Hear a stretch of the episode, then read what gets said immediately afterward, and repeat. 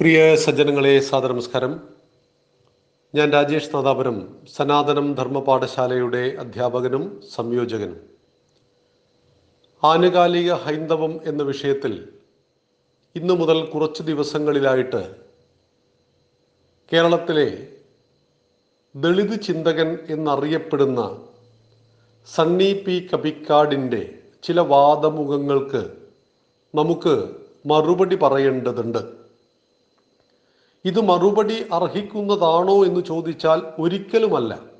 പക്ഷേ സണ്ണിയെപ്പോലെയുള്ള ആളുകൾ പ്രവർത്തിക്കുന്നത് ദളിത് ചിന്തകന്മാർ എന്ന പേരിലാണ്. അതായത് ദളിതന്മാരെന്ന ഓമന പേരിൽ ഇവർ വിളിച്ചുകൊണ്ടിരിക്കുന്നത് നമ്മുടെ പുലയപ്പറയ സമൂഹത്തിൽപ്പെട്ട വനവാസി സമൂഹത്തിൽപ്പെട്ട നമ്മുടെ സഹോദരങ്ങളെയാണ്. അവർക്കിടയിൽ നൂറു വർഷം മുമ്പ് നിലനിന്നിരുന്ന ജാതീയതയെക്കുറിച്ചും തൊട്ടുകൂടായ്മയെക്കുറിച്ചും തിണ്ടിക്കൂടായ്മയെക്കുറിച്ചും നിരന്തരം പറഞ്ഞുകൊണ്ടിരിക്കുകയാണ്. ഇങ്ങനെ ഒരു പരമ്പര തയ്യാറാക്കുവാൻ സനാതനം ധർമ്മ പാഠശാലയ്ക്ക് നിർബന്ധമാകേണ്ടി വന്നതാണ്. അതിന്റെ ഒരു അനുഭവം ഇക്കഴിഞ്ഞ ദിവസം അതായത് ഇന്നലെ രണ്ടായിരത്തി പത്തൊമ്പത് ഡിസംബർ ഒമ്പതാം തീയതി നരിപ്പറ്റ ഗ്രാമപഞ്ചായത്തിലെ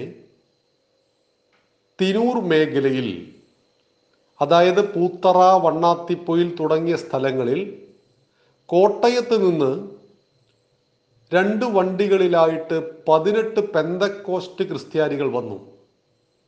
അവർ ഹിന്ദു വീടുകളിൽ കയറി പ്രാർത്ഥിക്കുകയാണ്. ഹിന്ദു വീടുകളിൽ മാത്രം ഒരു ക്രിസ്ത്യാനിയും അതായത് കത്തലിക്ക് വിഭാഗത്തിൽപ്പെട്ട ഒരു ക്രിസ്ത്യാനിയും അവരെ വീട്ടിൽ കയറ്റില്ല. അല്ലെങ്കിൽ ഒരു വിഭാഗത്തിൽപ്പെട്ട ക്രിസ്ത്യാനികളും ഈ പെന്തക്കോസ്റ്റുകളെ അവരുടെ വീട്ടിൽ കയറി പ്രാർത്ഥനയ്ക്ക് കൊണ്ടുപോകില്ല. മുസ്ലിങ്ങളുടെ വീട്ടിൽ കയറുവാൻ ഇവർക്ക് നല്ല ഭയവുമുണ്ട്. അവർ കയറിയിട്ടുമില്ല. സ്വന്തം ധർമ്മത്തെക്കുറിച്ചറിയാത്ത സ്വന്തം ധർമ്മത്തെ അഭിമാനത്തോടുകൂടി നോക്കിക്കാണാത്ത പാവപ്പെട്ട ഹിന്ദുവിന്റെ വീട്ടിൽ അവന്റെ ദാരിദ്ര്യം കഷ്ടപ്പാട് രോഗം അറിവില്ലായ്മ. ഇത് നാലിനെയുമാണ് ഇവർ ചൂഷണം ചെയ്യുന്നത് മതം മാറ്റുന്നത്. അങ്ങനെ ഇന്നലെ ഇവർക്കൊപ്പം വന്നിരുന്ന സ്ത്രീകളിൽ ബഹുഭൂരിപക്ഷവും സർക്കാരിന്റെ ഭാഷയിൽ പട്ടികജാതി പട്ടികവർഗ സമൂഹത്തിൽപ്പെട്ട സ്ത്രീകളായിരുന്നു. പേര് കൊണ്ട് ഹിന്ദുക്കളാണ് മതം കൊണ്ട് ക്രിസ്ത്യാനികളാണ്. ഹിന്ദു നാമധാരികളായി ജീവിക്കുകയും ക്രിസ്ത്യാനിക്ക് വേണ്ടി പണിയെടുക്കുകയും ചെയ്യുന്നവന്മാരുടെ തലവനാണ് സണ്ണി പി കപ്പിക്കാട് അദ്ദേഹത്തിന് അതുകൊണ്ട് വലിയ നേട്ടങ്ങളും ലാഭങ്ങളും ഉണ്ടായേക്കാം. എന്നാൽ ഇവിടെ രാമനെ കുറിച്ചാണ് അദ്ദേഹം അവഹേളിച്ച് സംസാരിക്കുന്നത്. മാതൃകയാക്കുവാൻ എന്തുണ്ട് രാമനെ? ഈ ആരോപണങ്ങൾ കുറച്ചു കാലങ്ങളായിട്ട് നമ്മൾ കേട്ടുകൊണ്ടിരിക്കുന്നതാണ്. ബാലിയെ പിറകിൽ നിന്നും അമ്പെയ്തു കൊന്നവൻ രാമൻ.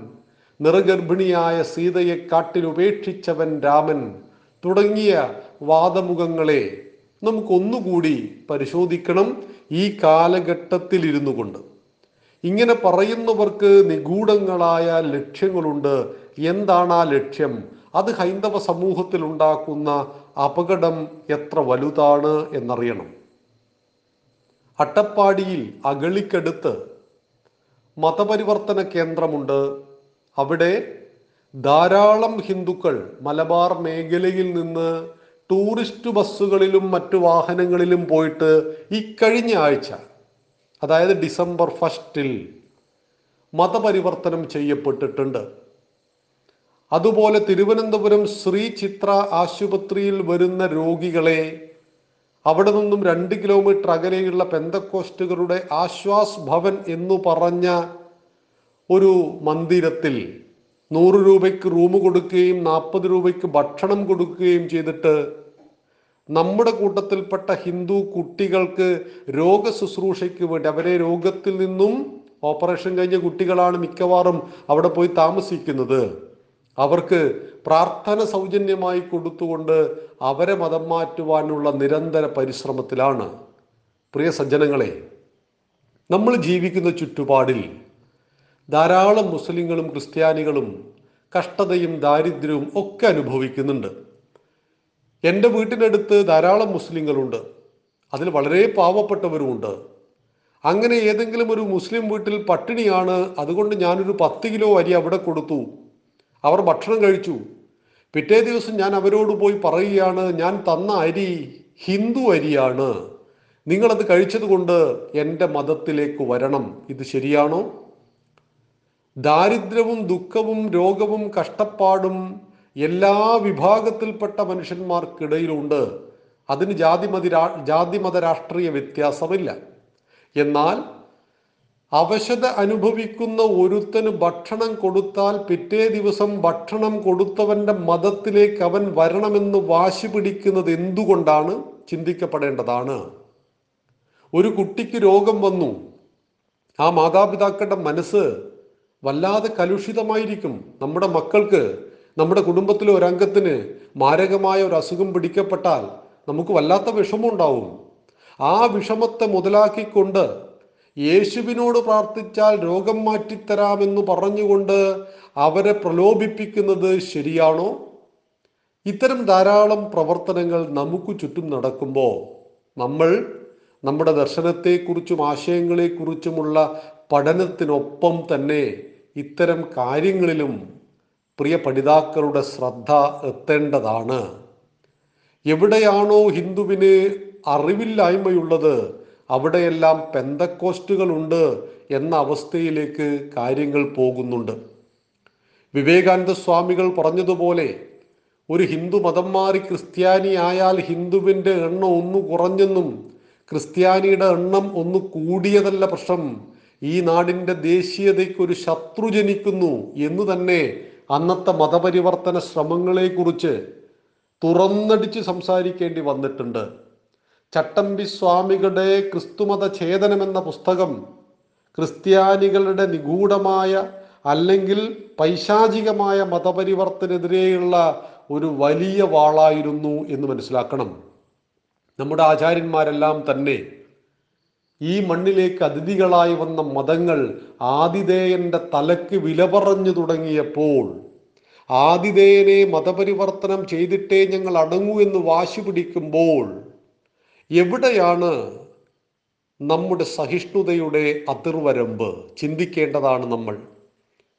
മുപ്പത്തി മുക്കോടി ദേവതാ സങ്കല്പങ്ങളെ ആരാധിക്കുന്ന നമ്മുടെ ഓരോ ദേവിയുടെയും ദേവന്റെയും കയ്യിലേക്കൊന്ന് നോക്കുക. ഒരു കയ്യിൽ താമരയുണ്ടെങ്കിൽ മറുകൈയിൽ ചക്രമുണ്ട് കുന്തമുണ്ട് ഗതയുണ്ട് വാളുണ്ട്.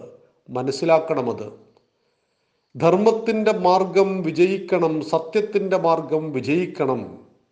അതിന് സമാധാനവും സമാധാനം അവസാനിക്കുന്നിടത്ത് യുദ്ധവും അനിവാ അനിവാര്യമായി വരുന്നു. മഹാഭാരത യുദ്ധം ഒഴിവാക്കുവാൻ വേണ്ടി ദൂതുമായി ചെന്നത് സാക്ഷാൽ ഭഗവാൻ ശ്രീകൃഷ്ണനായിരുന്നു. അർഹതപ്പെട്ട രാജ്യത്തിന്റെ പാതി പാണ്ഡവന്മാർക്ക് ചോദിച്ചു കൊടുത്തില്ല. കാൽഭാഗം രാജ്യം തരുമോ? ഈ പാണ്ഡവന്മാർ അതിൽ സംതൃപ്തരാണെന്ന് കൗരവരോട് പറഞ്ഞു നോക്കി കൊടുത്തില്ല. അഞ്ചു പേർക്ക് അഞ്ച് ഗ്രാമം ചോദിച്ചു അഞ്ചു പേർക്ക് ഒരു ഗ്രാമം ചോദിച്ചു അഞ്ചു പേർക്ക് അഞ്ച് വീടുകൾ ചോദിച്ചു അഞ്ചു പേർക്ക് ഒരു വീട് ചോദിച്ചു. ഒരു വലിയ യുദ്ധം ഒഴിവാക്കുവാൻ ലക്ഷക്കണക്കിന് ആളുകൾ കൊല ചെയ്യപ്പെടുന്ന യുദ്ധത്തെ ഒഴിവാക്കുവാൻ വേണ്ടി ഭൂമിയോളം താണു. മുട്ടുസൂചി കുത്തുവാനുള്ള ഇടം പോലും ഈ മണ്ണിലില്ലെന്നുറക്കെ ഉറക്ക കൗരവന്മാർ പ്രഖ്യാപിച്ചപ്പോൾ പാണ്ഡവന്മാർക്ക് അഞ്ചു പേർക്ക് ആയുധം കയ്യിലെടുക്കേണ്ടി വന്നു. മറുപക്ഷത്ത് നൂറുപേരുണ്ടായിട്ടും ജയിക്കുവാൻ കഴിഞ്ഞിട്ടില്ല എന്നറിയണം. ഇവിടെ സകല മതങ്ങളെയും മിസങ്ങളെയും ഇരുകൈകൾ നീട്ടി സ്വീകരിച്ചവരാണ് ഹിന്ദുക്കൾ. ഇസ്ലാമിനു വേണ്ടി മാതൃഭൂമിയെ വെട്ടിമുറിച്ച് കൊടുത്തവരാണ് ഹിന്ദുക്കൾ. ആകാശത്തിന് കീഴിൽ മുസ്ലിങ്ങളും ക്രിസ്ത്യാനികളും ജൂതനും പാഴ്സിയും ഇത്രയേറെ സ്നേഹത്തോടെ സമാധാനത്തോടെ ജീവിക്കുന്ന മറ്റേത് രാഷ്ട്രം നമുക്ക് ഭൂമിയിൽ കാണിക്കുവാൻ കഴിയും. ഇതെല്ലാം വിശാലമായ ഹിന്ദുവിന്റെ വീക്ഷണമാണ്. ആകാശാൽ പതിതം തോയം യഥാഗച്ഛതി സാഗരം സർവദേവ നമസ്കാരം കേശവം പ്രതിഗച്ഛതി. വിണ്ണിൽ നിന്ന് മണ്ണിലേക്ക് പതിക്കുന്ന കോടാനുകോടി മഴത്തുള്ളികൾ എങ്ങനെ അരുവിയിലൂടെ നദിയിലൂടെ ഒഴുകി ഏകമാകുന്ന സാഗരത്തിൽ എത്തിച്ചേരുന്നുവോ? അതുപോലെ ഏതു ഭക്തൻ ഏതേത് രൂപത്തിൽ എന്നെ ആരാധിച്ചാലും ഒടുവിലവൻ ഏകമാകുന്ന ഈശ്വരനിലേക്ക് എത്തിച്ചേരുന്നു എന്ന് വിശ്വസിച്ച ഹിന്ദു മുപ്പത്തിമുക്കോടി ദൈവങ്ങൾക്കിടയിലേക്ക് ഒരു അള്ളാഹുവിനെയും ഒരു യഹോവയെയും വെക്കുവാൻ യാതൊരു ബുദ്ധിമുട്ടും കാണിച്ചിട്ടില്ല. നാല് വേദങ്ങളും അതിന്റെ ഉപവേദങ്ങളും ഉപനിഷത്തുക്കളും ഇതിഹാസങ്ങളും പുരാണങ്ങളും ആയിരക്കണക്കിന് ഗ്രന്ഥശേഖരങ്ങളാൽ സമ്പുഷ്ടമാക്കപ്പെട്ട ഹിന്ദു ദാർശനിക ഗ്രന്ഥശേഖരത്തിനിടയിലേക്ക് ഒരു ഖുറാനും ബൈബിളും പത്ത് കൽപ്പനയും വെക്കുവാൻ ഹിന്ദുവിന് യാതൊരു ബുദ്ധിമുട്ടും ഉണ്ടായിട്ടില്ല സദാശിവ സമാരംഭാം ശങ്കരാചാര്യ മധ്യമാം അസ്മദാചാര്യ പര്യന്താം വന്ദേ ഗുരുപരമ്പര എന്ന് പറയുന്ന ഗുരുപരമ്പരയ്ക്കിടെ ഇടയിലേക്ക് ഒരു യേശുവിനെയും ഒരു മുഹമ്മദ് നബിയെയും വെക്കുവാൻ നമുക്ക് യാതൊരു ബുദ്ധിമുട്ടും ഉണ്ടായിട്ടില്ല. എന്നാൽ ഞങ്ങൾ മാത്രമാണ് ശരി. ഞങ്ങളുടെ ഗ്രന്ഥം മാത്രമാണ് ശരി. ഞങ്ങളുടെ ദൈവം ഏകമാകുന്നു. ബഹുദൈവ വിശ്വാസവും വിഗ്രഹാരാധനയും പാപമാണെന്ന് ഹിന്ദുവിന്റെ വീട്ടിൽ വന്ന് വിളിച്ചു പറഞ്ഞ് വിഗ്രഹമെന്ന വാക്കിന്റെ അർത്ഥമറിയാത്ത ക്ഷേത്രമെന്ന വാക്കിന്റെ അർത്ഥമറിയാത്ത ഹിന്ദുവിന്റെ അടിസ്ഥാന ഗ്രന്ഥത്തിന്റെ പേരറിയാത്ത പാവപ്പെട്ട നിരക്ഷരനായ അറിവില്ലാത്ത രോഗപീഡിതനായ പട്ടിണി കിടക്കുന്ന സാമാന്യ ഹിന്ദുവിന്റെ വീടുകളിൽ കയറി ചെന്ന് അവനെ മതപരിവർത്തനം ചെയ്യപ്പെടുന്ന പെന്തക്കോസ്റ്റുകൾക്കെതിരെ സനാതനം ധർമ്മപാഠശാലയുടെ ശക്തമായ പ്രതിഷേധം രേഖപ്പെടുത്തുകയാണ്. കാരണം ചിന്മയാനന്ദ സ്വാമികൾ ഒരിക്കൽ പറയുകയുണ്ടായി ഹിന്ദു വോട്ട് ബാങ്ക് ഉണ്ടാവണം ഹിന്ദു വോട്ട് ബാങ്ക് ഉണ്ടാവണം എല്ലാ പ്രസംഗങ്ങളിലും അദ്ദേഹം പറഞ്ഞു. അപ്പൊ ചോദിച്ചു സ്വാമിജി അങ്ങയെപ്പോലെ വിശാല വീക്ഷണമുള്ള ഒരു വ്യക്തി ലോകാ സമസ്ത സുഖിനോ ഭവന്തു എന്ന് പറഞ്ഞ ഭാരതീയ ദർശനം ആ ദർശനത്തിന്റെ പ്രചാരകനായ അങ്ങ് ഹിന്ദു വോട്ട് ബാങ്ക് എന്ന വാക്ക് പറയാമോ? എന്ന് ചോദിച്ചപ്പോ പുഞ്ചിരിയോടുകൂടി ചിന്മയാനന്ദ സ്വാമികൾ പറഞ്ഞൊരു വാക്കുണ്ട്. ലോകാ സമസ്ത സുഖിനോ ഭവന്തു എന്ന് പറയുവാൻ ഇവിടെ ആരെങ്കിലും അവശേഷിക്കണ്ടേ? അതുകൊണ്ട് ഹിന്ദുവിന് അധികാരമുണ്ടാകണം ഹിന്ദുവിന് ശക്തി ഉണ്ടാവണം എന്ന് അദ്ദേഹം പറഞ്ഞു ഒരു പത്തറുപത് വർഷങ്ങൾക്ക് മുമ്പ്. അതായത് നാം ഒരു മതത്തിനുമെതിരല്ല. ഇന്ന് ഈ മണ്ണിലുള്ള സകല മതങ്ങളും ഹിന്ദുക്കൾ ഇരുകൈകൾ നെറ്റി സ്വീകരിച്ചതാണ്. ഇവിടെ കാണുന്ന ഓരോ മസ്ജിദും ചർച്ചും ഹിന്ദു രാജാക്കന്മാരും ഹിന്ദുക്കൾ ദാനം നൽകിയ ഭൂമിയിലും നിർമ്മിക്കപ്പെട്ടവയാണ്.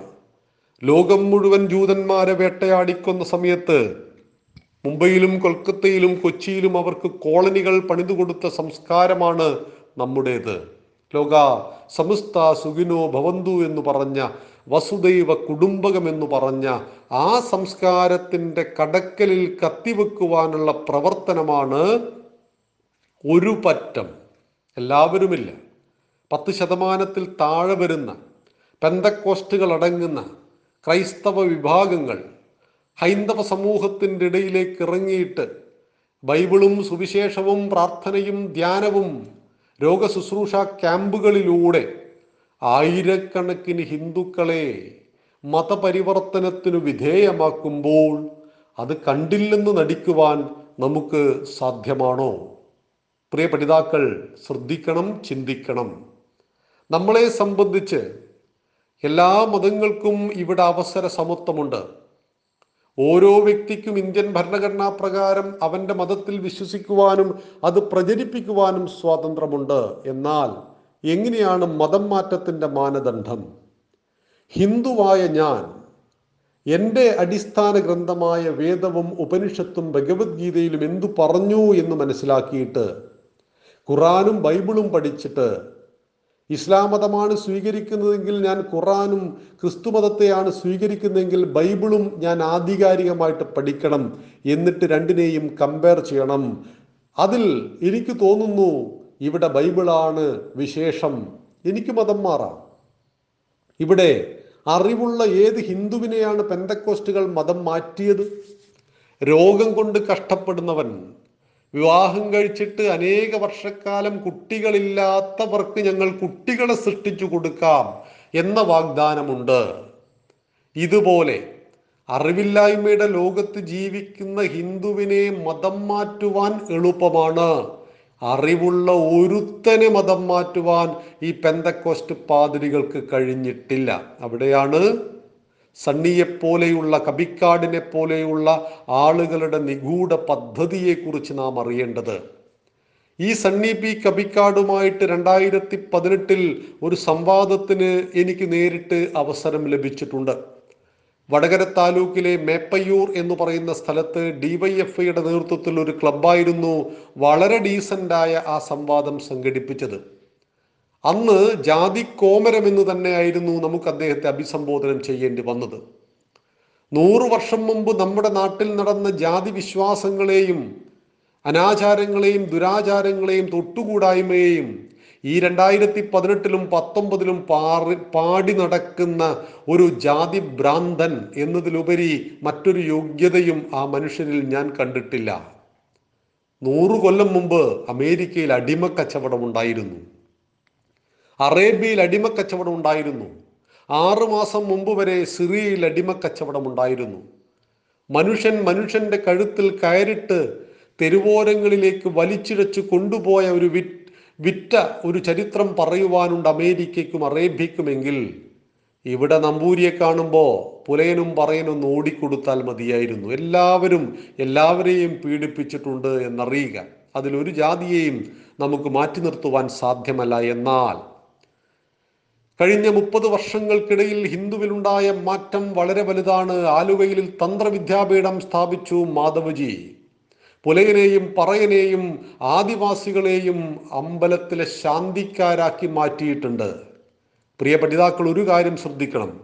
നമ്മുടെ ഗ്രാമത്തിലോ പഞ്ചായത്തിലോ നിന്ന് നമ്മുടെ പ്രിയ പുലയപ്പറയ പറയ സമൂഹത്തിൽപ്പെട്ട വനവാസി സമൂഹത്തിൽപ്പെട്ട കുറച്ചാളുകളെ ആലുവയിലെ തന്ത്രവിദ്യാപീഠത്തിലേക്ക് അയച്ച് അവരെ അമ്പലത്തിലെ ശാന്തിക്കാരാക്കി മാറ്റി തിരിച്ചു കൊടുക്കുവാൻ നമുക്ക് കഴിഞ്ഞാൽ ഒരു പരിധിവരെ ഇവറ്റകളുടെ എല്ലാം വായടപ്പിക്കുവാൻ നമുക്ക് കഴിയും. കാരണം ഇന്ന് ജാതി നോക്കിയിട്ടല്ല അമ്പലത്തിലെ ശാന്തിപ്പണി എടുക്കുന്നത്. നമ്പൂരി സമൂഹത്തിൽപ്പെട്ട ആളുകൾ തന്നെയാണ് തൊണ്ണൂറ്റിയഞ്ച് ശതമാനവും. കാരണം അവരുടെ ലോകവും വിശ്വാസവും അതുമായി ബന്ധപ്പെട്ട് കിടക്കുന്നു എന്നതുകൊണ്ടാണ്. എന്നാൽ ഇന്ന് അവർക്ക് പോലും ഇതിൽ എതിർപ്പില്ല. എല്ലാ പറവൂർ ശ്രീധരൻ തന്ത്രിയുടെ ജാതി നോക്കിയാൽ അദ്ദേഹം ഈ പറയുന്ന നമ്പൂരി സമൂഹത്തിൽപ്പെട്ട ആളല്ല. പത്തേ പക്ഷേ അദ്ദേഹത്തെ തന്ത്രിപരിനായിട്ട് ബഹുമാനിക്കുന്ന പാദസേവ നടത്തുന്ന നമ്പൂരി സമൂഹത്തിൽപ്പെട്ട ധാരാളം ആളുകൾ നമുക്കുണ്ട്. ഞങ്ങളുടെ എല്ലാ നാട്ടിൽ പുലയപ്പറയ സമൂഹത്തിൽപ്പെട്ട ഗുരുസ്വാമിമാർ ധാരാളമുണ്ട്. ആ ഗുരുസ്വാമിയുടെ പാദങ്ങളെ തൊട്ട് നമസ്കരിച്ചിട്ടാണ് നായരും നമ്പൂരിയും ശബരിമലയിലേക്ക് പോകുവാനുള്ള ദീക്ഷയെ സ്വീകരിക്കുന്നത്. ഇതൊന്നും കാണാതെ മനസ്സിലാക്കാതെ നൂറു കൊല്ലം മുമ്പ് നടന്ന ഒരു ദുര്യോഗമായ ജാതിയെ പറഞ്ഞു നടക്കുകയും ആ ജാതിയുടെ വിഭജനം നമ്മുടെ ഹൈന്ദവ സമൂഹത്തിന്റെ ഹൃദയത്തിലേക്ക് ഉണ്ടാക്കിയിട്ട് ഇവരെ കൊണ്ടുപോയി ക്രിസ്ത്യാനിയുടെ ആലയിൽ കെട്ടുകയും ചെയ്യുന്ന ഈ കബിക്കാടിന്റെ ശ്രീരാമ വിരുദ്ധമായ ഈ പ്രഭാഷണത്തിന്. ഇത് സോഷ്യൽ മീഡിയയിൽ വളരെ കറങ്ങുന്നുണ്ട്. ഇത് കോളേജ് വിദ്യാർത്ഥികൾക്കിടയിൽ ശ്രദ്ധ പലപ്പോഴും അവർ ശ്രദ്ധിക്കുന്നുണ്ട്. ഇതുപോലെ നമ്മുടെ പട്ടികാതി പട്ടികവർഗ സമൂഹത്തിൽപ്പെട്ട നമ്മുടെ സഹോദരന്മാർക്കിടയിലും ഇത് ചിന്തയാണ്. കാരണം പറയുന്നവൻ ദളിത് ചിന്തകനാണ്. ആരാണ് ദളിതൻ? നമുക്ക് പഠിക്കണം സമഗ്രമായിട്ട്. ഹിന്ദുവിൽ ദളിതനുണ്ടോ? ആരെയാണ് ദളിതൻ എന്ന് വിളിക്കുന്നത്? എന്തുകൊണ്ടാണ് ഇദ്ദേഹം ദളിത് ചിന്തകൻ എന്നറിയപ്പെടുന്നത്? ഹൈദരാബാദ് യൂണിവേഴ്സിറ്റിയിൽ ആത്മഹത്യ ചെയ്ത രോഹിത് വേമുല ദളിതനായിരുന്നു. എങ്കിൽ ഉമാമഹേശ്വരിയുടെ റൂമിൽ പോയിട്ട് ആത്മഹത്യ ചെയ്തത് എന്തിന്? നമുക്ക് സമഗ്രമായിട്ട് ദളിതും ദളിത് ചിന്തയും രാമായണത്തെക്കുറിച്ചുള്ള ഇദ്ദേഹത്തിന്റെ ആരോപണവുമെല്ലാം നാളെ മുതൽ സമഗ്രമായി പരിശോധിക്കേണ്ടതുണ്ട്. നന്ദി നമസ്കാരം. വന്ദേ മാതരം.